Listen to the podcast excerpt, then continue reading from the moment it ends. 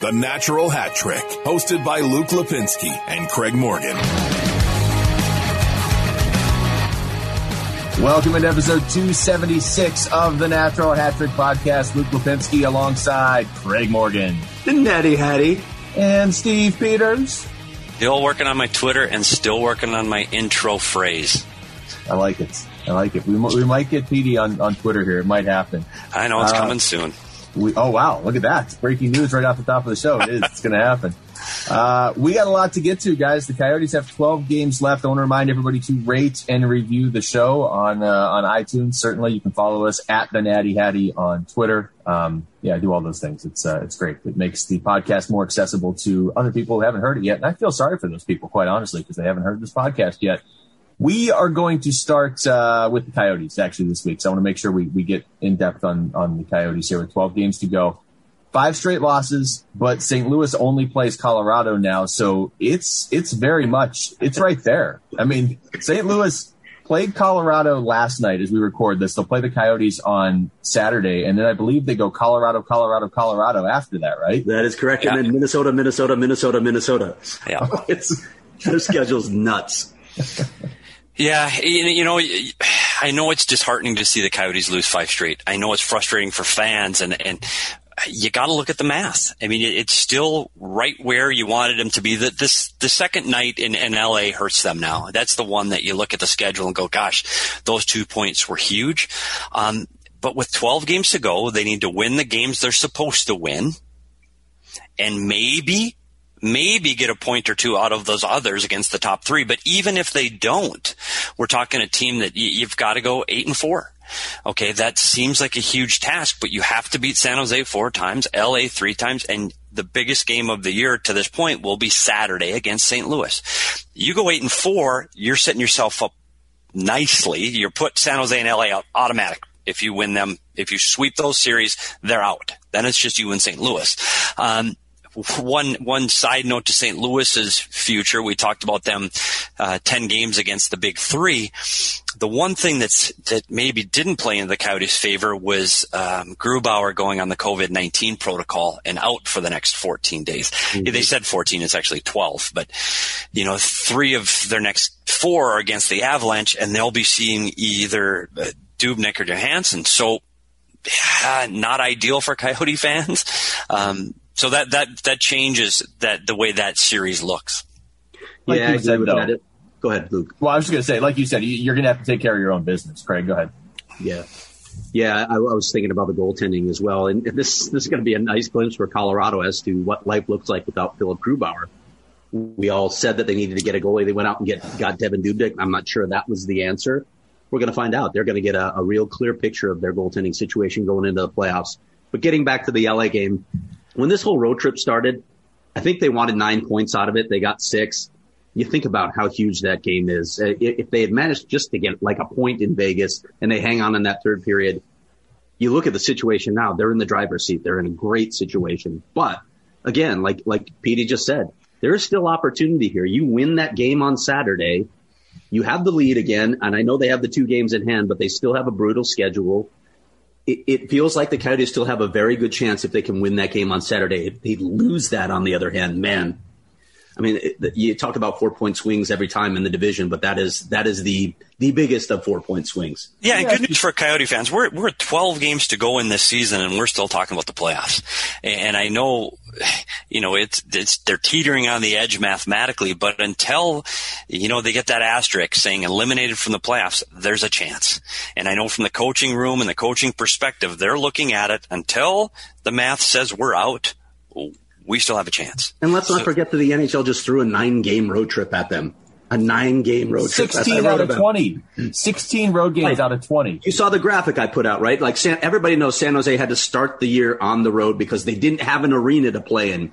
That's the only reason they were on the road for 12 straight games. It wasn't in the plan. So had that not happened, the Coyotes would have had a nine game road trip, which would be the longest in the NHL. And oh, by the way, also a seven game road trip, which made that chart of of the longest road trips this season. Once again, scheduling for the Coyotes is absurd. It, there are times where it feels like they, and I know the schedule makers have a tough job and they have a especially difficult job this year. So I, I don't want to get too heavy on them, but it feels like there are times where they schedule 30 teams and then they're like, we'll fit the Coyotes in around everybody else. and, and we, you play 16 of 20 on the road. That, that can wear on you. I want to, I want to talk about the mental aspect of this.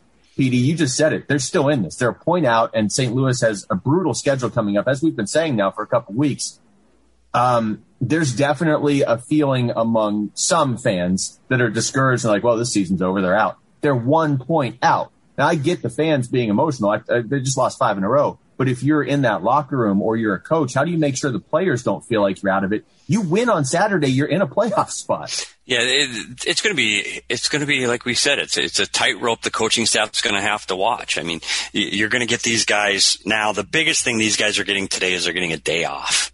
They're getting a day of rest emotionally, physically. They needed a break. That was daunting on the road for that long. Um, so that's a huge benefit. And now they know the good thing for the coaching staff and the players is they're playing the Blues, the team that's right in front of you. You play them next. So if you can't get up for that game, as they always say, you can't get up for a game. But that that game defines their season. So coaches will be prepared, players will be prepared. Expect a good start on the first period for the Coyotes. That should be playoff intensity hockey on Saturday. Um, they know exactly where they stand coaches will break this down into smaller segments. You can't look at it as a 12 game picture. That's too broad. It's too big, too much for a player to digest. Plus, if you lose one, you know, the world collapses. So you'll, you'll make it a much smaller, whether it's three or five game segments, um, maybe a seven game segment, break it into two six game segments. Coaching staff will break it up, um, just so emotionally, um, and psychologically you can make it into smaller pieces so it's not so overwhelming. Craig, you had the question in the notes. If the Coyotes get in, would you rather play Colorado or Vegas? For me, I would much, it sounds crazy, but I'd much, much rather play Vegas. But I tell you what, the team I really wouldn't want to play, and it won't be an issue in the first round, is Minnesota. Because for whatever reason, the Coyotes just don't match up well with Minnesota at all. And Colorado and Vegas are much better in my book than the Wild. But the Coyotes just cannot figure Minnesota out. I didn't think it, it, was even a matter of matching up with Minnesota. They're, I mean, they're there with, with the shot attempts and everything. They just can't score in that building. And I don't know what it is. Finish. 12 periods, three goals at Xcel Energy Center. That's crazy. I, I, thought they played that team competitively. I didn't see any problem with their game. I mean, there were obviously there were mistakes, but man, for some reason they just can't finish in that building. I don't get it. Yeah, there's a difference when you see the Coyotes play Vegas and Colorado and, and when they play Minnesota. I mean, when Colorado's running on all cylinders, they are arguably if not number one, at least number two team in the league. I haven't seen Toronto and, and Colorado head to head, so it's hard to say, but they're they're outmanned, they're outshot, they're outplayed, and sometimes they hang on, sometimes they don't. When they play Minnesota, it, it, you're right, Craig. It's an even game. I mean, it, it looks like they're competing, they're in it, and then a couple of individual mistakes, and the game gets out of reach quickly. Um, if I if I had to be in the coaching room to prepare a game plan versus Colorado or Vegas, I'd rather play Vegas. Um, I know Vegas has has had some success against the Coyotes lately, but overall, in, in the you look at the the series between those two teams, at least the Coyotes have been competitive. Yeah. Um, I, I, think there it's a matter of of moving pucks quickly to get away from their weight. I think that they're a heavy team in, in Minnesota. They're a heavy team, and I think the Coyotes can get by that with moving the puck quickly and, and playing fast. Um, Colorado, you can't play a fast game against them. Right. They're a four line team that can fly. a heavy team too. That's yeah. The they're they're they're a complete team. Other than as we talked about, we're we're not sure about the goaltending yet, but they're heavy, they're they're big, they're fast, and they're terrific defensively. That may be the best defensive team in hockey too. The way they get back. Yeah, and can they catch Colorado? Can Vegas catch them? I, I mean, yeah, I guess really, yeah, they're, they're, you know they're they're four points back with a game in hand, so the answer is yes. Um, you know, I know if Minnesota had their choice, and if they could play Vegas or Colorado, Minnesota's saying the same thing. They want to play Vegas over Colorado, so um, it's going to be interesting the jockeying for position as this goes on, and and you may see teams like Colorado, Vegas, and even Minnesota. You know, I don't want to say resting guys and taking them completely out of the lineup, but you could see, you know, they're they're minutes changing. You could see guys, you know, rotating four lines and, and not playing heavy minutes with some of your 6D, or if you have some bumps and bruises, giving guys a night off. You know, we talk about St. Louis playing those big three, but uh, are they going to be the big three down the last seven days of the season? I think is yet to be determined. It's funny too because uh, Vegas can very easily beat Colorado in a seven game series, and yet Colorado is just the scary team. If you if you have a bad ten minutes against them, you find yourself down five. And Craig, just to go back to your point real quick, even you know even in that last Colorado game, the Coyotes outshot the Avalanche what thirty seven to twenty and still lost four two. I don't know what it is. It feels like there's a couple guys on the team right now that are just gripping the stick, and when they get in close, they they almost expect to miss. And I know you go through those ebbs and flows over the course of the season, unless you're Connor McDavid, but they got to get that fixed. PD, to your point, maybe just having a day off at home and then a full practice and everything to sort of reset is exactly what this team needs right now. Yeah, and you don't know what bumps and bruises are going on inside that room. And, and guys, they're tired. That's 16 days on the road. I can't remember in my 23 years ever being other than the bubble where we were gone for 27 days. I don't recall a, a 15 day road trip. I remember 13 is the longest over my last five and that's long. And that's when you can actually get out of the hotel and go to a restaurant or go to a movie and, and break the mental chain. Here they're stuck in the hotel. So it's even, even more difficult. I can't imagine how physically tired they are. When I used to come home from a road trip, anything longer than seven days, my family knew that first day back, I was a zombie. Like I, it was I wasn't functioning. I couldn't, I couldn't engage. I, I, was in bed or I was foggy that whole day. And it's, it's not just the physical tiredness. It's, you're really out of it, whether it's time zone changes or weather changes. So many things come into play there. So today is vital for those guys. And the good news is they still have a really good solid practice day tomorrow. And, and it does feel, I mean, along those lines, it is remarkable I know they had a tough game against Colorado and a tough game against Vegas on that trip, but man, when you look at what the Coyotes, they played that back to back with Vegas and Colorado. It was three games in four nights. All the other stuff with the road trip that you guys are talking about. Ivan Prosvetov had to step in and make his NHL debut against Colorado. And the Coyotes have been in most of these games. I mean, it is, it is remarkable how resilient this team has become over the course of the season. I know they don't have points to show for it in their last five games, but honestly, like three, maybe even four of those, they played well enough to win maybe in a typical situation, except you have to score more. PD, I got one road trip that I can remind you of, and I don't even remember the season, but it was while Bobby Francis was still the coach. It was it was eight games, 17 days, and I brought the biggest suitcase you've ever seen. Like I'd probably have to pay 150 bucks extra to get it on a flight. And I walked into the Athenaeum in Detroit. Remember when they used oh, to? yeah. Oh boy. Francis sees my suitcase and he just looks at me and says, "Holy yeah. Did you what, bring your entire wardrobe? what is it? And uh, let the listeners know this too. Like when you're traveling, what is it with the media guys that they need more clothes? Todd Walsh, um, Tyson Nash, yourself. That, what the hell do you bring? And I think that I don't know if it's we just on the hockey ops side just understood what we needed when we needed it, but it always felt like the media guys. What are you gone for a month? So do you guys get your clothes cleaned in the hotel? No, but but you so plan. You clothes.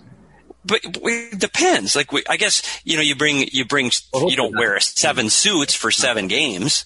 You don't bring seven suits. It's a no. you know, it's a three three suit trip. Seven games, three suits. It clearly yeah. underwear and undershirts, one for each day. I get that, and socks as well. But yeah, Are well, I wear the suits most of the time when you're on the road? Because media guys like they're not in suits when they're like away from the rink or you know or yeah that's the advantage. I guess every game day or practice day we're wearing a suit to the rink. So you're right. That that makes a difference in your in your packing. You're right. You're wearing but jeans and casual it's brutal, days. though. it's brutal when you have those long ones. It's impossible to pack right, hold on. so you get these trip, go ahead. Well, I just I got to make sure I have to interject here. Does Petey know the story of you showing up to a home game with the wrong pants on? That was like two years ago, wasn't it? No, he doesn't know that. no. Well, I feel like you should. Like I know Craig, but I don't watch his wardrobe choices that closely. I, what I was going to say about the road trip is the worst ones are when they're long trips and you go from like a cold weather down yeah. to Florida it's like, what do you do? I mean, it's impossible to pack. I, you know, I know we're, we're way off the topic here, but this is one of the things this year that I haven't had to deal with. Like, you know, after 20 years of traveling, what you need to bring on a three, a five, a seven, a 10 day trip. You know, you look at the weather ahead of time. I've got three jackets, a light, a warm, and a rainy. You have, you wear the exact same stuff all season long. You wear the same shirts casually. I have one, you know, one pair of jeans. That's my road jeans. Like it, it's funny how easily and how quickly I could pack for a, a 10 day trip. Like yeah. seconds. Okay. It's 10 day trip. I'm going to cold cities. I need this. And boom, you know which suitcase to grab, which bag to grab, and you're out. So getting back to my pants story. Um, yeah, you're going to have to finish that. I picked up my suit from the dry cleaners, and I, a lot of times I'll drive to the rink for with whatever's going on, not not in my suit. So I'll I'll dress at the rink. I get to the rink. They had given me my suit coat and somebody else's pants, and the guy's pants that I had, well, let's just say he was a little more ample than I was. so you said the wrong pants. They weren't even yours. And I have no choice because I, I drove to the rink in little like wind pants, like sweatpants. So I can't wear those into the ring. So okay, what do I do here? I put on these pants that are like like a forty waist.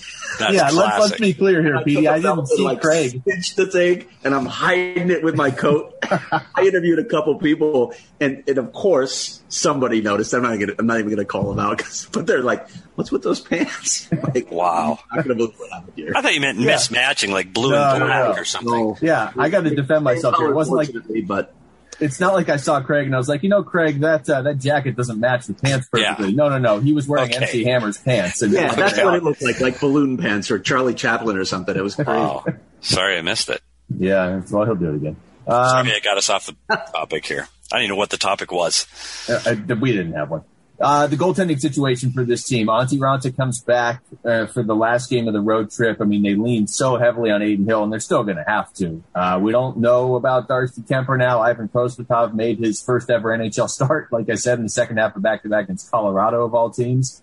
How are you handling this going forward? Is it is it just ride the hot hand? You've only got 12 games left, and also how do you find the hot hand right now? I thought Adin Hill was actually playing pretty good. Yeah, take us inside the coach's room on this one, Petey. This is interesting, and I, have talked to someone uh, outside the organization earlier today about this. You know, by now you were hoping Darcy Kuemper was back and he was getting himself up for that playoff run. That isn't the case. Um, Antti Raanta in Minnesota, uh, I thought he looked like it was his first game after being off for 21 days. I mean, uh, to be honest, when they're both playing their best, Antti Raanta has a bigger body of work. His numbers are better. He's the guy. They don't have time to ramp him up. So what happens on Saturday? And, you know, who's the hotter goalie right now today? Gosh, from the games I've seen, I think Adin Hill has been better. Do you feel you can ride Adin Hill over these next 12 and make the playoffs? What I think's going on in the coaches room, their thought process, and again, I'm not there, so I don't know, is they want to get Antti Raanta up and running. Now, do you have time to get that to occur? So, what I think will happen, I think against St. Louis Blues on Saturday, barring another injury during practice, I think you will see Antti Raanta on Saturday mm-hmm. in the hopes that you are building him up in his game readiness and he is there for these last 12 games ready to get them into the playoffs. Now, if I am outside the box going, okay, I need to win Saturday, one game, I don't know if I don't play Adin Hill. Yeah. Because I think he's playing better right now. So when you look at the bigger picture, gosh, I, th- I'm expecting them to play Antti Raanta. That's who I expect, um, because they need to get him up and running to make the playoffs. Um, one game off, I'd play Hill. I know I'm, I'm walking the fence, but if yeah. it were me picking the goaltender for Saturday, I'd take Adin Hill. But you need Antti running. Yeah, I mean you're a goalie too, so you understand this perspective. But how? And we've heard Rick say this already. But how much will he lean on Corey Schwab when making the decision? Corey Schwab's going to come to the meeting with what goalie he thinks should play. Um, Rick Tocchet has the hammer. He's the one that makes the decision. He'll say, you know, he'll he'll have Corey Schwab plead his case, meaning here's why. Um, most often he defers to the goalie coach. That's Corey Schwab's job. It's his experience. He's played goal in this league. He understands the position. Most often, Rick Tocchet will defer to Corey Schwab in that decision. Not always. There are times over the last several years where Coach Tocchet will say, I'm going with my gut on this one and my gut says this. Um, in this situation, because it's a 12 game set, he's going to defer heavily to Corey Schwab. It is interesting because you know, on the one hand, in the past, we have seen Antti Raanta, like if you could guarantee he's going to be good to go for all 12 of these games or whatever, 10 or 11, they have two back to backs in there. He is capable of, of carrying this team on a run. But the thing is, to your point, Petey, you got to win this game on Saturday specifically. And I think for Saturday specifically, I'm kind of with you and that Adin Hill is, I at least know is, is 100% ready for that game. So it is, like you said, it's a very fine line to walk. Um, Greg, you have this in the notes. Oh, go ahead.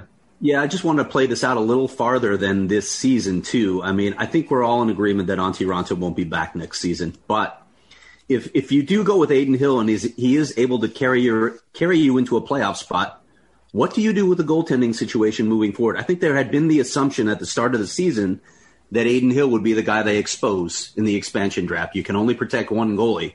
You got Darcy Kuemper under contract for a year. What do you do in the summer if Adin Hill steps forward and leads you to a playoff spot? Well, you look at the rules, and I spent some time. I'm not going to say I've, I've had the chance to dive deep into the expansion draft on what other teams are going to have to expose, and the Coyotes have to expose a goalie, and you can only protect one. I protect Darcy Kuemper still. Um, you have to give Adin Hill a qualifying offer to have him eligible to be that goalie that fills that slot, which I think the Coyotes will do. Yep. My gut feeling, Craig, is when I look around the NHL right now, there are other number two and number three goalies around the league that are probably higher on Seattle's depth chart than Adin Hill. Um, when you're a Coyote fan, you look at Adin Hill has done a, a, fantastic job in keeping this team relevant um, through this stretch. But around the league, there are teams that have you know a one B or, or a one C as their backup, and I, I just don't think Adin Hill has creeped high enough on Seattle's depth chart to get taken as a goalie. That's the other fair. thing you you have to remember too, and I don't know how this is going to play out in Seattle, but I feel like there's probably pressure on that team after what Vegas did in their first year. Because sort of to Petey's point, like I, I could look and I could say if I'm if I'm building an expansion team for the future, I'd love to have Adin Hill as my number two goalie in Seattle for sure. But if I'm coming in with the pressure of, yeah, look what Vegas just did a couple years ago. They went to the Stanley Cup their first year. I'm probably looking at teams where I've got a guy that's, you know, 28, 29 years old and has been in this league for a while as my number one and my number two because you need two goalies now in the NHL that can play a good chunk of the season. Um, up front, Craig, you have this in the notes, and it is worth talking about. We haven't got Petey's take on this before. Clayton Keller, one goal in his last nine, two in his last 13. Uh, they play St. Louis on Saturday, so I expect a good game from Clayton Keller because he's always dialed in against St. Louis. Petey, how much of this uh, would you be concerned about if you're the Coyotes? Not so much because he's a bad player or anything like that, but because of how committed you are to him for the better part of the next decade at over seven million a year. And how much of this is him still finding his way in this league, or are certain teams a bad matchup for Clayton Keller? You know, it's it's Luke. It's all the above. Um, you've seen Keller score in bunches. He's still offensively gifted, talented. He, he, can one of the few players on this roster that can beat a goalie clean from the top of the circle. You know, along with Kessel and Chychrun. Um, so the offensive upside is still there. He just needs to find that consistency. And for him, it's about committing to go to the areas that are difficult to go to. When he's scoring, he's finding himself in front of the net, between the hash marks, or around the goal um, for rebounds and and those kind of goals. Um, when he's not scoring, you see the puck going one way in the offensive zone and him drifting the other way.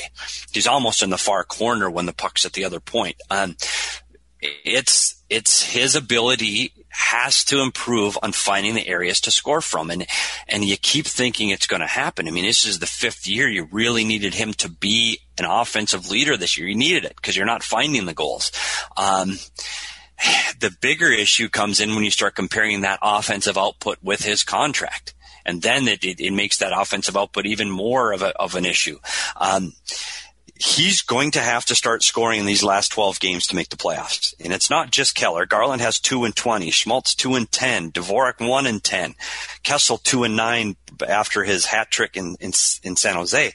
Their top goal scorers offensively need to start scoring. Um, we have said that since opening night.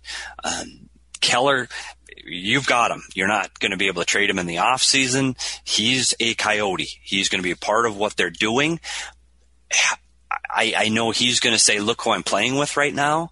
Um, you know, he's in, in Minnesota, he's with Brassard and Fischer, and then he was Peterson and Fischer in Colorado. He's going to look to his line mates and go, what am I doing? Coaching staff's going to say, well, you're not playing the minutes because you're not producing.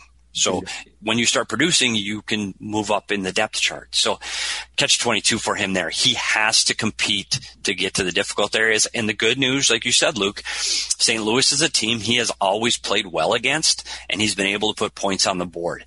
Um, so if there's an opportunity for him to get out of that slump, it's going to be this Saturday. I want to add something to that with the idea that Clayton Keller. There's no doubt that Clayton Keller's contract will be difficult to move if they if they go down that road, and I'm not saying they will.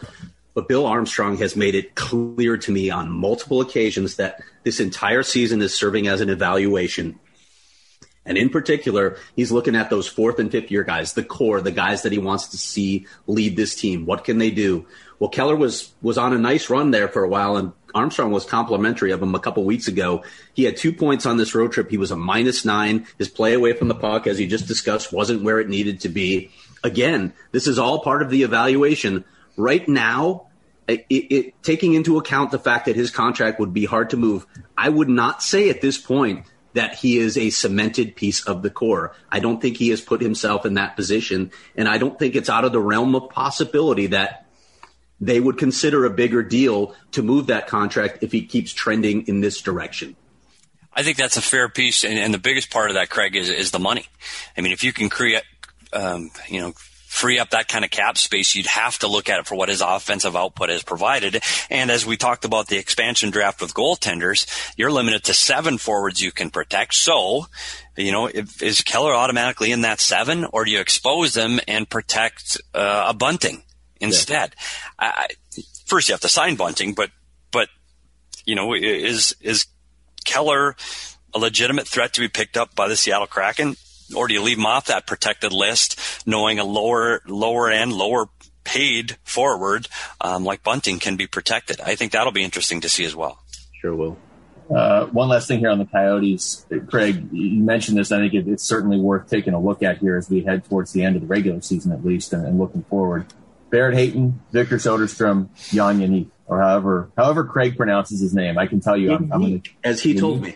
Okay, all right. Um, what's the plan for those guys now? Big picture. To me, I mean, uh, they haven't stated it outright, but my sense is that they're going to stay down there, and I think that's the right decision. Don't mess around with these guys; just let them stay on the path they're on. Tucson's games are already limited this season, and Bill even told me right up to the deadline that quite frankly, there aren't enough games. He wishes they could play more games, have more development time. So I, I think they're going to leave those three guys down there. I got to be honest with with all the players that we've seen rushed through the system in this organization in the past. I wouldn't be surprised if they left those guys down there for another season to bake next year. And I, I don't think that's a bad decision. These guys need to develop away from the pressure. They need to play heavy minutes, all situations, all the things that we talk about they haven't exactly lit it up down there, but they're working on other parts of their game. I think they need more time. That's my take. Yeah, one of the problems has always been that you needed to put those guys in the lineup here because they were lining up holes, and that's been that way 15 years now. I mean, you can go back to, to Boedker, Turris, Tikhonov, um, three guys that came in too early. And again, it's because they needed to, because there were holes that needed filled. Um, you'd like to see these guys develop in the American League. And unfortunately, this year, the American League is not what it it usually is because of the taxi squads around the league. Yeah. So you've got the players that should be in the American League playing games are practicing every day with the National League clubs. So the com- competition is down. The playoffs, you know, there's teams that, that didn't field the roster this year. Um, there's no travel to Canada. The, the American League is a much different league this year than it normally is. Um, so I think next year, you, when you get hopefully back to a normal American League season, that gives all three of these players an opportunity to play with better competition, be key players, and play a more regular schedule of games as well. And right now, they're playing three or four teams for the entire year. Yeah, the um, squad thing's an important point, P. I'm glad you added that because I would throw Ivan Prosvetov into that group as well. He's another top prospect that needs to play more down in Tucson, but he's been shuttling back and forth because of their goaltending situation. Yeah, so I, I think you know if they have the luxury to do that, again, Barrett Hayton's the only one that I could see in in pencil getting in over the summer into their top four lines as they start to to, to chart out what their plan is for next training camp. Um, is that what's best for Barrett Hayton? I don't know. I, I, still think he needs to excel at the American League, play play power play, put up points. Um, I think that would be great for his development right now. Um, but you don't know what they're going to be able to get in the off season as far as free agents and and uh, trades and so forth to fill that top 12 forward. So he might again just sheer numbers be thrown back into the National Hockey League. I just when I look at this situation and I get you want to field a competitive team, but man, I, in the long run, it, to me, it makes more sense to leave them down there. And then when you look at their cap situation, I know they won't be able to spend to the cap, but they have a projected $32 million in cap space. I believe that is the third most of any, any NHL team at this point. So, I mean, they'd have the wherewithal to sign some guys. It wouldn't be a great roster. It might be a like 2014 15 experience, which was not pretty for anyone involved. But in the long run, I still feel like it's better to make sure that those guys, as you said, have a chance to excel at the American League level. All right, let's go around the NHL a little bit here. And uh, the trade deadline passed. The Coyotes didn't make any moves, which I I applaud. Honestly, I didn't want to give up the guys that they had to give up, especially not just for the sake of doing it. And as we said last week, you can't really be a buyer in the situation that the team is in right now with you know cap constraints and you know just the position you're in. I thought they did the right thing. But outside of the uh, the Coyotes Taylor Hall goes to Boston. Man, it didn't take anything. It didn't cost, what was a second round pick? I mean, that. I mean, he, he worked that too, right? With his no move yeah, clause, made it difficult. He yeah, he did.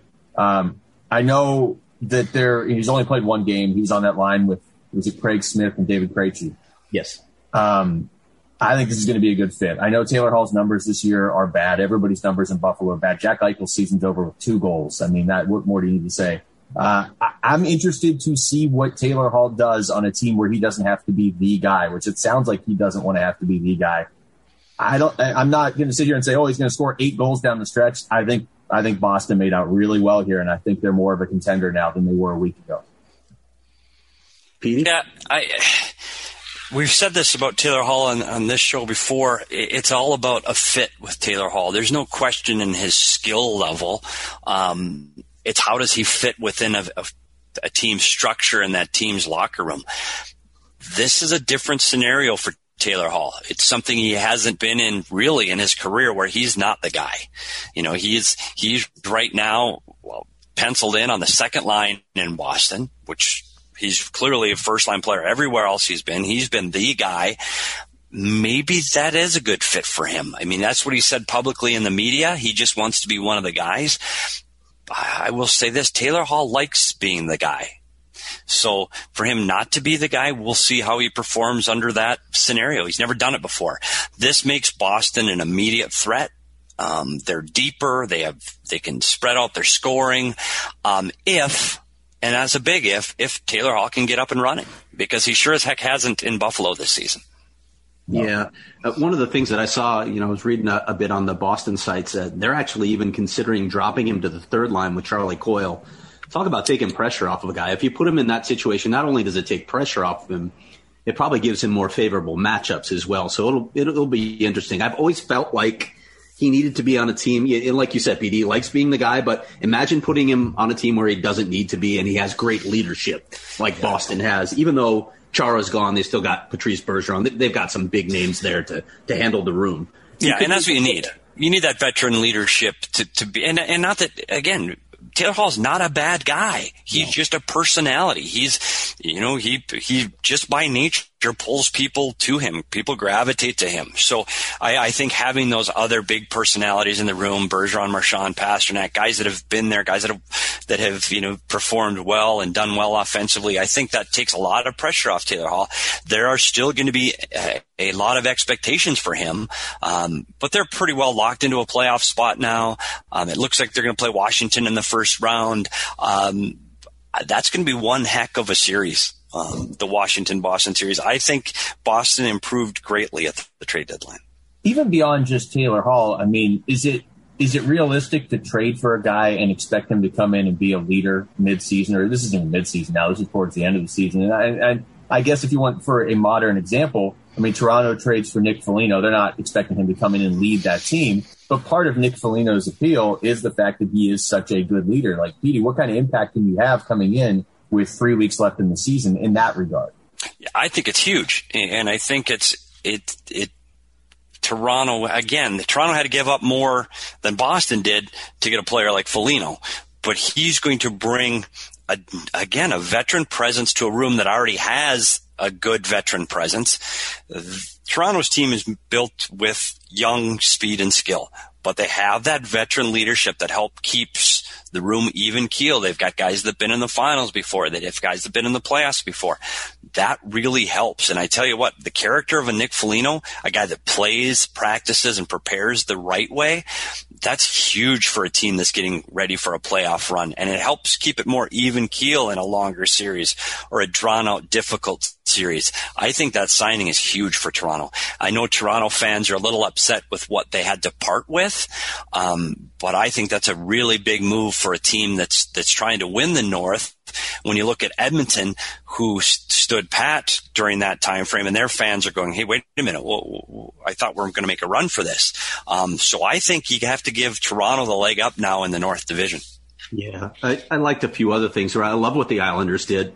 I thought that was a good move. I mean, you, you lose Anders Lee, obviously, but you, you get Kyle Palmieri and Travis Zajac in. I, I like those moves for them. I, they're they're a really interesting team. I, they've confounded my predictions for years. Um, Washington, I'm curious what you guys thought of this one. Um, getting Anthony Mantha, I, I, was surprised that he moved. Actually, I thought he was going to be a part of Detroit's core, and his age, with what they were saying, not being part of our future core, didn't really sync with me. But he he's an interesting one, and Washington Washington feels like it's back in the mix as a legitimate cup contender now.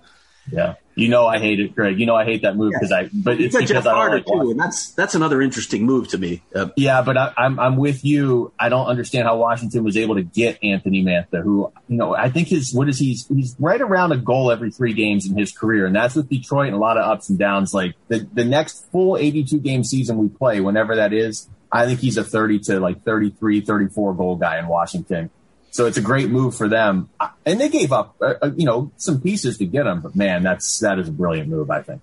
Yeah, when you look at what what Boston had to give up uh, to get Taylor Hall versus what D- Detroit gained from getting moving Anthony Mantha, I mean, you you get two players and two picks for Anthony Mantha. I mean, for Detroit, I know what I really like Anthony Mantha.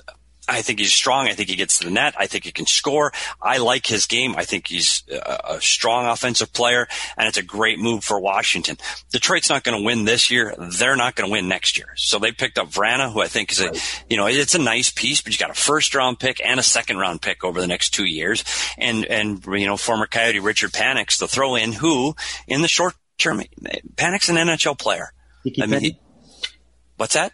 Hickey Panic, as we call him on the oh, I just I kind of meant French, um, but he, he's still an NHL player. Um, th- the problem with Detroit is they're just not ready to win right now. No. So I, I like the move there, although when you're not ready to win, I, I, like keep young pieces. We talked about the Coyotes keeping Garland, similar to Detroit keeping Mantha.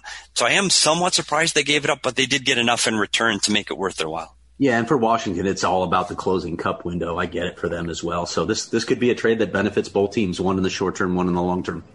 Uh, Craig, you mentioned it. Pittsburgh gets Jeff Carter. I don't know what he's going to do for Pittsburgh. I will find out. I mean, he's going to play on that second line until Malcolm gets back. It sounds like. But the bigger thing is he's not going to play the Coyotes these final few games, which is great for the Coyotes because it seems like Jeff Carter is always a thorn in their side. Yes, yes, yes, indeed that could help and, them. We talked about uh, Colorado uh, not having their goaltender. Jeff Carter not being in LA is an advantage.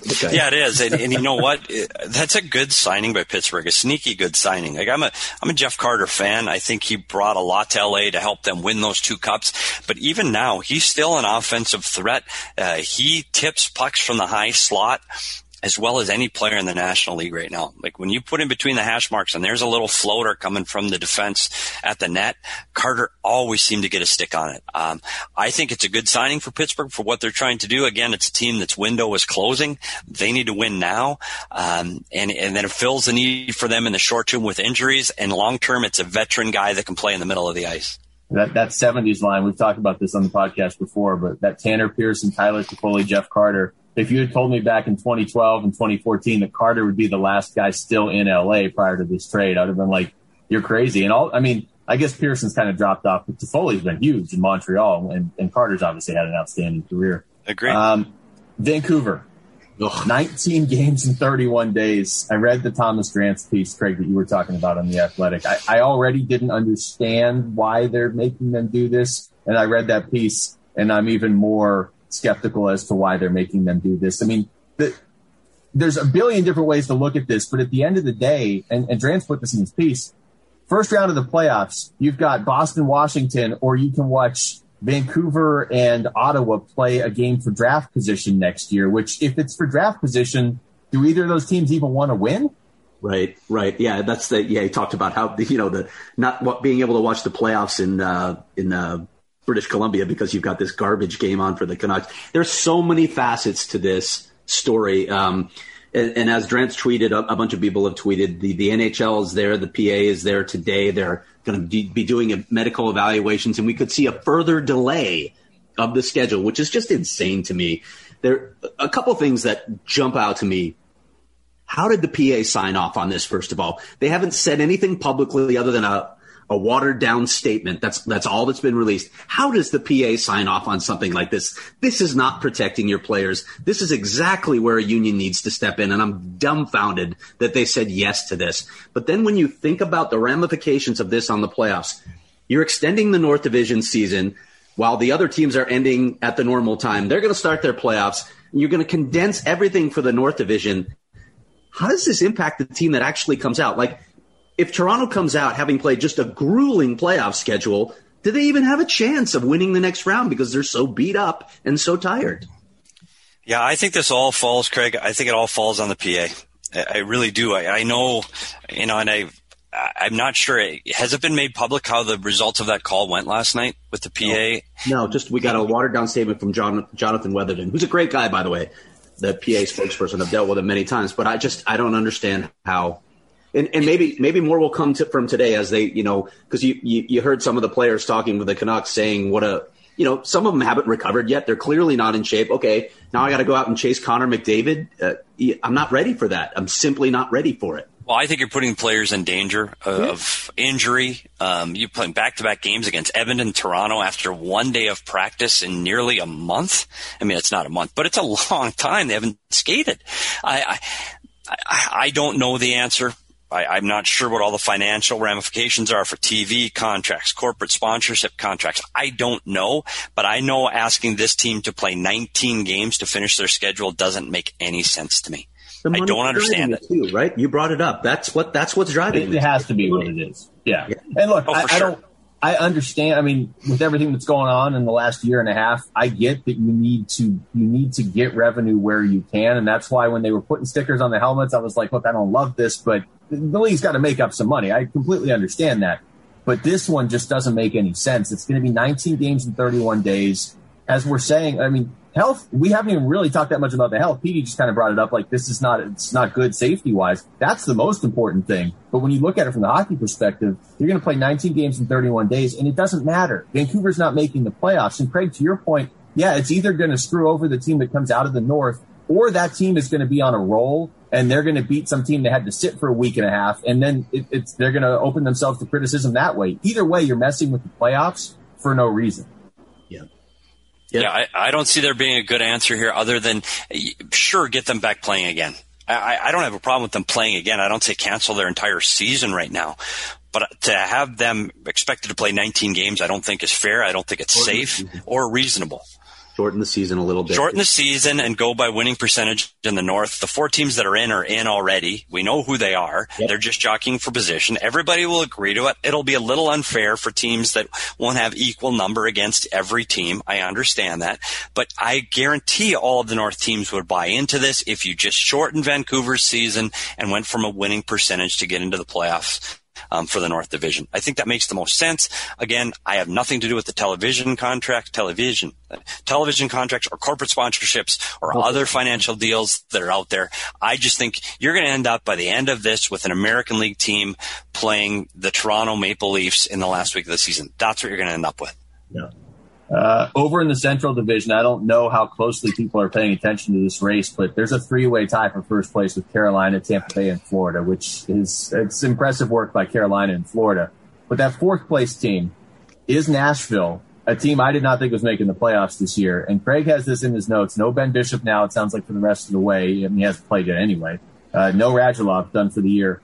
Craig, you think Dallas is done? I, I don't think Dallas is done. I think they still can get that fourth spot. They still can. They got to catch Nashville now. That's it, it's going to be tough, but that that's yeah. I don't think the Blackhawks are a, a, genuine contender for that spot. It's Dallas has to go on a run. Uh, they do have some games in hand still, so they can do it. But they didn't fare that well against Nashville. Um, no, those were important games, so it's it's going to be tough for them with with those two pieces. As you mentioned, one of them has been out all year, but it, it's it's not easy for Dallas at this point.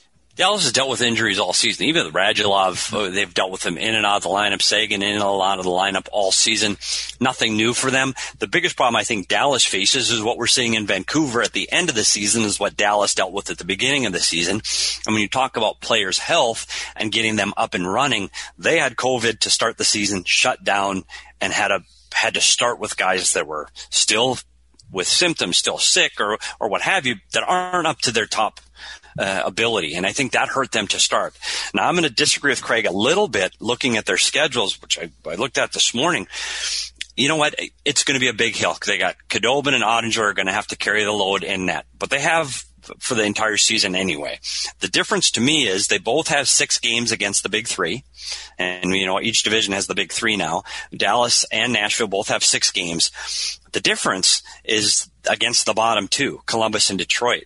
Um, Dallas has six games against the bottom two, where Nashville only has two and none against Detroit, which is a, a depleted team now without without Mantha. So if they win those four team four extra games against the bottom two teams, that more than makes up for the difference between um, the gap between them and Nashville. I think this is going to go down to the wire, and I think it's closer um, that, than than people may think. I think Chicago's out, but I think Dallas and Nashville come down to the last week. Boy, and if Dallas gets in, you know, on on a run, which they'll have to be, they're a really interesting team to watch in the first round of the playoffs. Yeah, they're going to be dangerous. Yeah, I mean, any of those teams don't want to play them, but like if you're Carolina or Florida, and you're like, great we get in and we, we play the team that went to the cup final. yeah, and I think the matchup for them is is Carolina. As I look at the teams that if if if Rick Bowness is sitting there picking, hmm, who would I like to play? I I would pull Carolina out of the hat. I wouldn't want to go into the first round of the playoffs playing Tampa. No.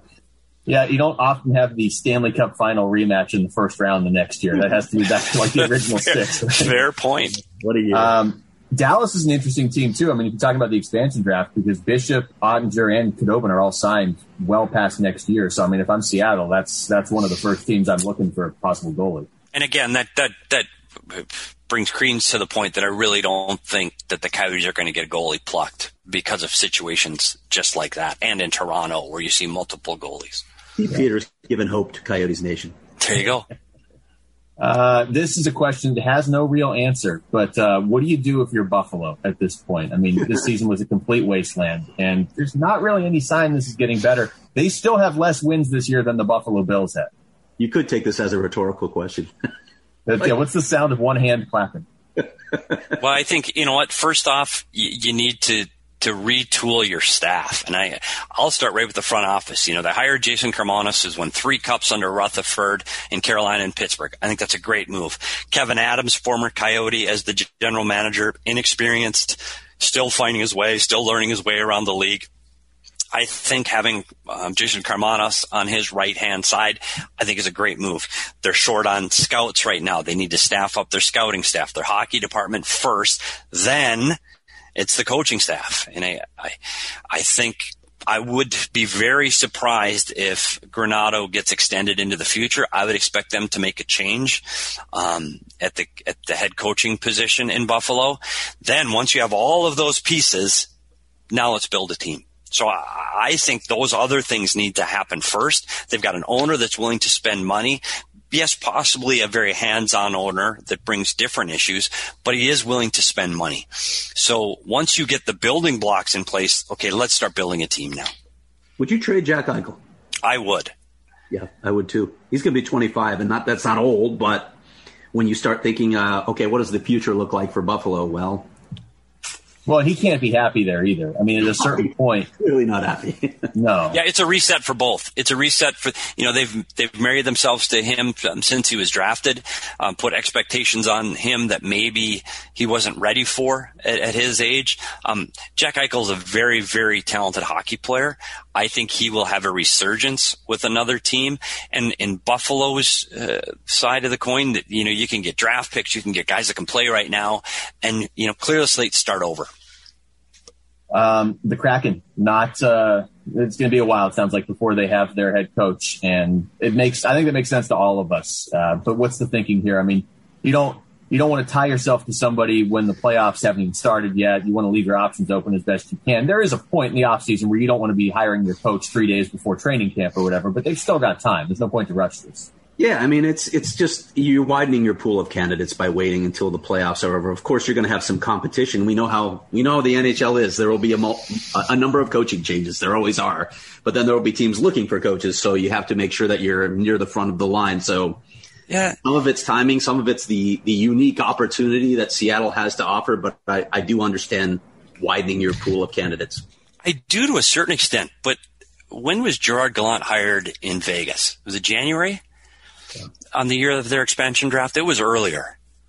And um, what this tells me, and I, again, I don't know Ron Francis. I've never talked to Ron Francis. This tells me he is not thrilled with the pool of candidates that are available right now.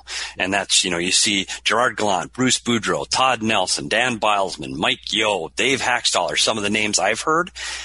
I don't think he's thrilled with the pool of former head coaches that are available. Otherwise, I believe he would have signed that coach and you can use that coach's brain and, and, thought process and system play when you start looking at the expansion draft. Because I, we talked about the expansion draft for five minutes. That's all Seattle's talked about for six months.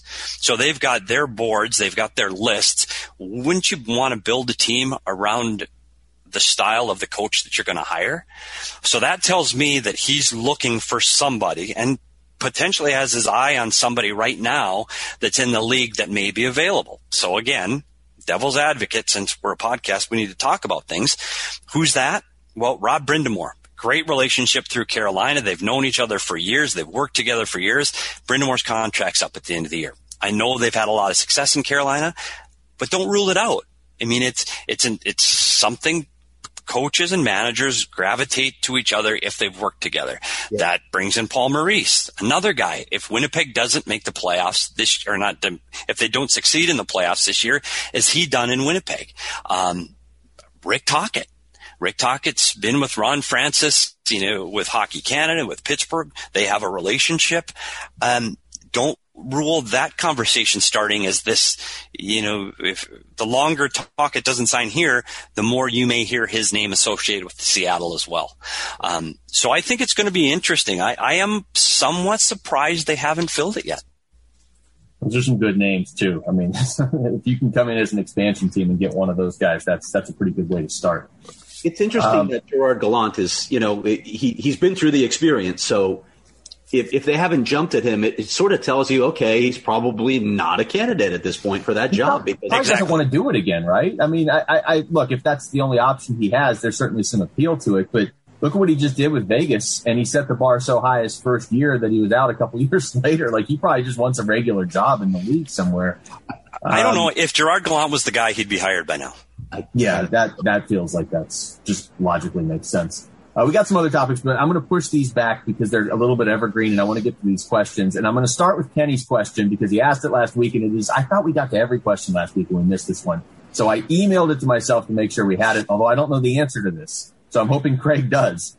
Uh, season ticket holders were sent an email to renew their plans. And if they did, they'd be awarded an unreleased jersey that will be unveiled this summer. Is this a promo jersey or a fixture to our current sets? I don't have the answer to yeah, that. I don't either. I think that's on purpose. I'm pretty sure the Coyotes don't want that out there at this point. Yeah, but now now we have answered the question without giving an answer because we don't know. We do that a lot. Uh, Eldon, yeah, we're going to do that frequently here. The only entertainment you're allowed to watch for the rest of your life must come from one franchise: Star Trek or Star Wars. Uh, this is easy for me. I would I would go Star Wars. I'm, I mean, I'm not like a huge Star Wars guy, but I've never seen any Star Trek. And Star Wars, I've at least seen, I think, all the movies. Petey? Not even close. Star Wars. I mean, kid graduated. Like I went to the first one. I don't know how many times in the front row, in, in my early years, and then with my son, who was a young young guy when all these Star Wars cartoons came out. It's not even close. Star Star Wars all day. Yeah, I'm a Star Wars guy too. Although you know, I, I did like uh, the original Trek, and I, and I did watch Jean Luc Picard a little bit. Although the other characters on that show were absurd, but the the original Star Trek with William Shatner, how how can you not love William Shatner as Captain Kirk? Was, wasn't Jean Luc Picard a goalie for the Columbus Blue Jackets? I'm not thinking of something. yeah. Um, also, the Mandalorian, the new Star Wars. Wow, better than I expected. Much much better than I expected. Okay. Let's try Chris and Phoenix. I always thought when a period starts with the team on the power play, the opening faceoff should be in front of the opposing goalie rather than at center ice. Too many times the power play at start of period goes nowhere because of the original faceoff location. Thoughts? I got a lot of thoughts on this. I, I like the idea of deferring uh, power plays that come at the end of periods to the start of the next period. Um, I, I, I'd like them to add icing so the penalty killing team can't just dump it out and well we're, we're good we can ice it make it icing still i want yeah. to give the power play team more more of an advantage when a team takes a penalty well and, and when you bring the coyotes into that conversation where you almost I mean, it's, you don't win that opening draw of the power play anyway. You might as well just start on a power play breakout because you're going to lose the draw and you're going back 200 feet to get it. Um, so to your point, Luke, if you do this, the face off in the offensive zone, you're, you've got to go farther to get the puck than you do if you're at the neutral zone. Clearly, the league will never change that. It's a center ice face off to start a period. It's never going to change. Um, Craig, hold that holds some merit on the icing. It's been discussed for years. Um, yeah, if you want to give the power play the advantage, take the icing away. Let, let's give them more of an opportunity. Or if they continue to ice it, I've seen some people say, let's add another penalty. If you ice it consecutively so many times or on the, the second icing or the third icing, you award another minor penalty. Um, none of those things are going to change. The only, the only change I saw, remember the year they put the center ice or the, the offensive zone dot in the middle in the American League for a short period of time instead of the right or a left to get right in front of the net. That'd be interesting too. But none of those things will change. The other one too that I always laughed when people, and it was typically people that don't follow hockey very much, were like, "Oh, you got to make the goal bigger to increase scoring." That is the most ridiculous thing I've ever heard because there are these other ways you can increase it. And another one is two minute power plays. a two minute power play. If you score yep. three times, so be it. You know, there's there's I don't know that I see them doing that either, but that's at least a, a path that's better than putting soccer nets in a hockey rink. Uh, oh, I don't know if I can read this one. Joseph, no, no question, but really enjoying Petey's insight. Stat on negative goal difference was staggering. Uh, look at that. Oh, wow. Petey's already got all my homework worth it. Appreciate you, that. We're going to know that Petey is, is officially, he's made it if he can get Gilbert Anthony to, to, to right. tweet in. Who is Jamie Eisner? I don't even remember that guy. I'm, I'm all Petey all the time. That's Anthony Jamie Eisner's number one fan. I think that's Uh, Kenny sent the same question. I didn't have to waste time emailing it to myself. I appreciate that. Uh, Dangle Snipe Belly. Who wins in a Petey Eisner sewer fight? Oh, that's we already know the answer. Petey. Petey. I've never seen Jamie. I don't know. I I I I'm an angry, wiry guy though. Yeah, no, you'd win. I mean, Jamie's an angry guy, but you'd win. Um, how is it acceptable that offside reviews are still conducted on those tiny iPads? I know Toronto gives input, seems crazy. Doesn't the NCAA use TVs? Why not the NHL? Uh, it, it's driven me nuts as, as the guy that sat inside the the room when these decisions are made that you're looking at a referee holding an iPad. I don't understand that. You know, I have the luxury of having a 4K large computer monitor that I can zoom in on to get the information I need to help make that call for the head coach. Why is the referee looking at an iPad? I don't get it. I don't know why there isn't a TV in the penalty box, or I don't really don't understand why the call isn't made somewhere else. I have always wondered why the official that made the call is the one making the makeup call, whether that's the referee on a goalie interference or the linesman on an offside. I, I you know, baseball defers to an umpiring crew uh, located at the Major League Baseball offices. I don't understand why the NHL can't have a crew in the room doing the same thing. I, I have rarely, rarely, rarely do you see a goalie interference call overturned because the official that is going to overturn the call is the one that made the call. I, I just I don't understand it. Yeah, it's very hard to argue with that, and I feel like Petey has more more of a perspective on that than any of us. Although exactly, that's why I just shut up. Yeah, it does though. It looks like they're looking at like a sidekick from 2008 or something when they're trying to determine if, if a goal should count or not. Remember that scene in Pulp Fiction? You are aware that there is this, this invention called the television. yeah, that's exactly right. And I, I, I think for more consistency, and we said this at the NHL meetings a year ago, for more consistency on that call, send the call to Toronto.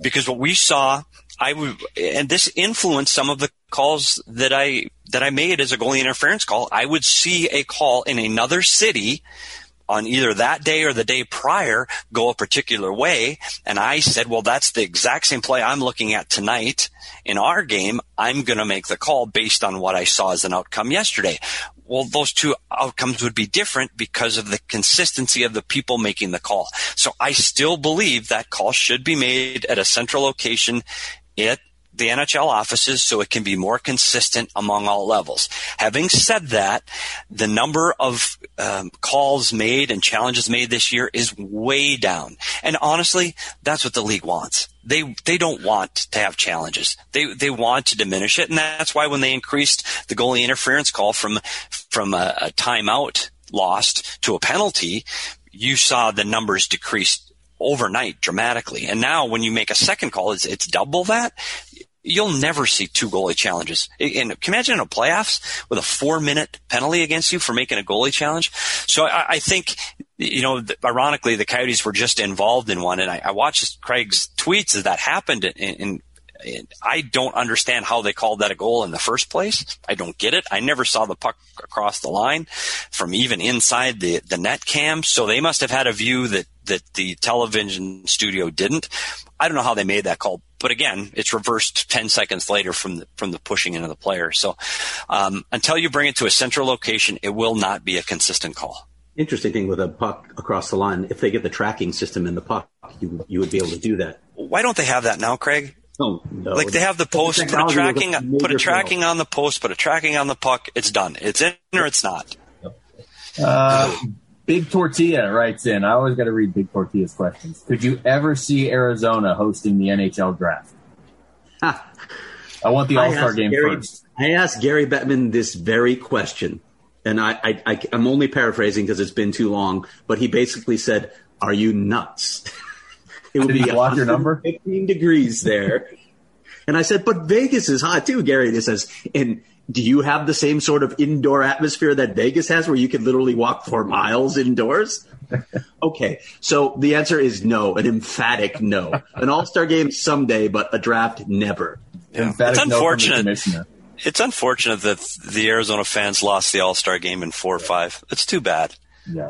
you know, the, the lockout season. That's too bad. I mean, it's been a long time, and, and the fans here deserved it, earned it. The building at the time was brand new. It was it was the right time to do it here, and it's too bad that that window closed. Uh, we got a lot of people ripping Petey for his uh, for his choice to put ketchup on hot dogs. I, I know all these tweets. Um, but let me, let's say one thing on that, Luke. It's not like I sit and have hot dogs every day. Like I, I don't know the last time I had a hot dog. It's not like I'm a hot dog eater or a hot dog connoisseur. Yeah, See, that's almost worse because at least if you only had hot dogs to eat, maybe you get bored and you put ketchup on one at one point. But now it's like I only get a hot dog once a month. I want something good on it, not ketchup. Yeah, fair enough. Uh, we Almost. haven't even asked. I, I, don't want to get Craig riled up, but we haven't even asked your opinion on IPAs. But we'll get to that some other time. Um, let's see. Loyal we should have an IPA show. That's what we should do. Once you get back in studio, I'm all in for that. What, what would that show be? Me not drinking the IPAs and you doing that? Yeah, me too. I'm a red red ale guy. Okay, we Red Irish ale. Common ground here now. Red and Oh, amber. nice. And Craig, Okay. that's one thing. Another thing is I, I, I have the list of things I've missed from this NHL season is the ability to to taste the local brews from around the NHL. Yeah. And I, I I would pride myself in I'm not a white tablecloth restaurant guy. That's not me. I'm you know more of a bar food kind of guy, and I would go and I'd always say, "What is your local beer?" And I would try to do my best to to find craft beers around North America. And someday we'll have to talk more about that. That would be cool, actually. That would be like one of my favorite things if I was traveling with the team would be like finding the, the most, the best local food and all that stuff. I'd be all over that. You know what, Luke? I've talked about this in, in jest. We always, I'm a creature of habit. I can tell you every city in the National League where I'm going to go eat. I can tell you where I'm going to sit in the restaurant if it's available, and I can tell you what meal I'm going to order on a 10 day trip. I would map it all out. I know exactly where I'm going to go, so I can tell you.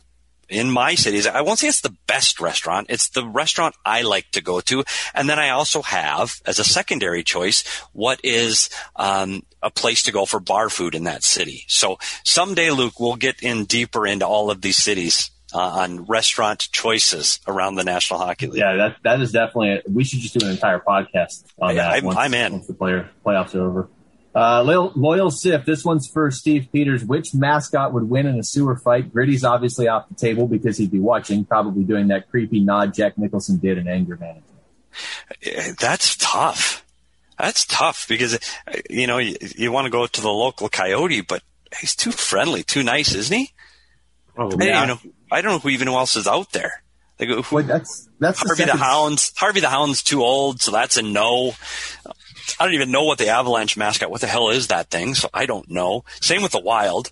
You have to go look these guys up online. They're not even really mascots. I maybe L.A. You, you go to Bailey? um, Bailey the Lion. Uh, that thing Vegas has is pretty terrifying. I could see Oh, that the lizard, the gecko. in the sewer. Yeah, Yeah, the gecko. That's kind of scary, actually. That, that is a surf, yeah. Look at you knowing your mascots. that's the yeah. I only know like four. Um, that's the second sewer reference from a, from listeners this week. Unbelievable I- I- sewer I- fighting. I, didn't know. The Yeah, first I- rule of sewer fighting is don't talk about sewer fighting. apparently, I don't think we've brought it up in three years. I this is why I love our listeners. Can I agree? Uh, can we all agree that Carlton the Bear would lose? yes. What is Montreal's mascot's name? I can never. Oh, like Yuki or something? I'm trying to remember. Yeah, it's Youppi. Yeah. Orange. Yeah, fuzzy guy. I don't feel like I'd want to fight him. um, omniscient Yotes fan. Well, I feel like just by based on the name alone, you should already know all the answers. What are some Garland comparables around the league? Any chance he signs for less than the Keller contract? So he's going to have to sign for less because he's RFA. Yeah, I mean we we've talked about this before. I, I he's clearly going to sign for for less than that. Um, you know, I, I talked about who did I talk about that time? Oh, Bjorkstrand out of Columbus. I thought was a comparable based on um, the last two years' body of work. Uh, Victor Olofsson in Buffalo, both guys. You know, one uh, Bjorkstrand's just at five point four. Um, Olofsson's at three, just over three. I think Garland's, you know, probably between four and five. The Coyotes aren't going to pay him seven million dollars. Uh, they just, I, I would be extremely surprised if that happens. Agreed. Uh, Booper, what would your top line and defensive pairing be if you had to put together a new team and could pick anyone currently in the NHL? The rest of the team would be filled with bottom six players. So we can put centers on wing. Yeah, yeah. I mean, so McDavid, uh, MacKinnon. David MacKinnon and Matthews, the, the Yeah. three M's, the M and M and M And line. on, on defense, I'd go Victor Hedman and Cale Makar, who will be around the way and is a right shot. So it, Wow. it worked. Wow, That's like Craig sent that question in and had his answer I think he all did. go. Yeah, that's not even fair. Craig is Booper, the ultimate revelation on I'm this. actually uh, seven different. Never mind. I, I didn't say that. It's not true. Um, here, I'll- we'll wrap up with this one. Okay. Adam, Adam Olshansky writes in, any fun Gretzky stories that you're able to share from back when he was coach owner? The suit one was really good. The Gretzky story. you know, I, I, there is one, and it's kind of I, all of the people that traveled with the team at this time. Craig, I'm not sure you traveled with the team. First of all, Wayne Gretzky is not a great flyer. Um, he's as scared as anybody I've seen. And there's a few players over time that didn't like to fly. Antti Raanta is another guy that doesn't love to fly. Um, so Wayne would get really tense on flights. But I remember one flight, and a lot of times his family was in LA. And he had his house here in, in Arizona. So a lot of times family would come back and forth, especially when we were going to LA or coming home from LA, where the family would hitch a ride. Um, and I remember one flight that we were coming uh, from Phoenix to LA, and I'm, I'm on my seat in the plane and I sat next to Grant Fuhr at the time and down the middle of the aisle, I saw this white blur and I'm going, what, it scared the heck out of me before we took off. I go and look down the aisle and there's a poodle running up and down the aisle of the plane. Well, Wayne's family, instead of, you know, driving or hitching a ride, they, they jumped on the coyote plane and brought their dog with them. And the dog for the remainder of the flight free reign, like back with the players. I saw our trainers holding and petting the dog. And that is the first time, and I will say first, because it has happened since, that is the first time I saw a dog on the Arizona Coyotes plane. And I know that's not a real specific Wayne Gretzky story. Um, I will think and have better Gretzky stories for the future. I will say this. He is an unbelievable person and everything you hear about him is true. And the way he sees a hockey game and the game played is different than anyone I've ever been involved with in all of my time in the National Hockey League. He could be walking through with a cup of coffee, look at the screen and go, Oh, why didn't he pass it to that guy? And keep walking. And you're going, what? I didn't even see that guy. How does he see? And not even as part of the conversation, he would recognize things within the game. It was unbelievable how he viewed the game. And I think, you know what? frustrated him because I don't think the players could see the game the same way. And it's hard to teach and coach when you see the game so differently from the players you're trying to teach. Mm-hmm. All right, I think I think we're going to wrap it there. I know we didn't get to every question. I apologize. If you have a question that you uh, that you really like, feel free to resend it next week, and uh, and I, we got to most of them. PD, anything you want to say about the Minnesota Twins before we wrap up? Uh, wow, what has gone on with my Twins? I don't know if the Coyotes brought them bad luck. They haven't won a game since the Coyotes were in town. They went from first to last in the Central. It's a little early, I guess. A little early to concern. I think we got 150 yet to play, so I'm a little, con- you know, don't worry yet. Craig, Cubs. Any thoughts on the Cubs before we wrap this up? I don't want to talk about the Cubs. I don't want to talk about Chicago baseball for a long time. I got right, we'll just serious this century, so I'm good. You know what we'll do Luke, is we'll, we'll talk about we, the Bears starting quarterback. Sorry, uh-huh. Katie, what's up? Before we leave, I haven't looked at the artwork yet. Did I officially make it into the artwork yet, or is it still TBD? No, but that's that'll probably happen at right at the end of the regular season, and I actually have a concept now for the uh, the logo. So okay. It, it, progress is slow, but I think you'll you'll like it. I'll get my agent involved, and we'll see yeah. if that helps. Dude, that, that'll that'll speed it up. yeah. All right, that's going to do it for us. For Craig Morgan, for Steve Peters, I'm Luke Lapinski. Thanks for listening to the Natural Hat Trick Podcast.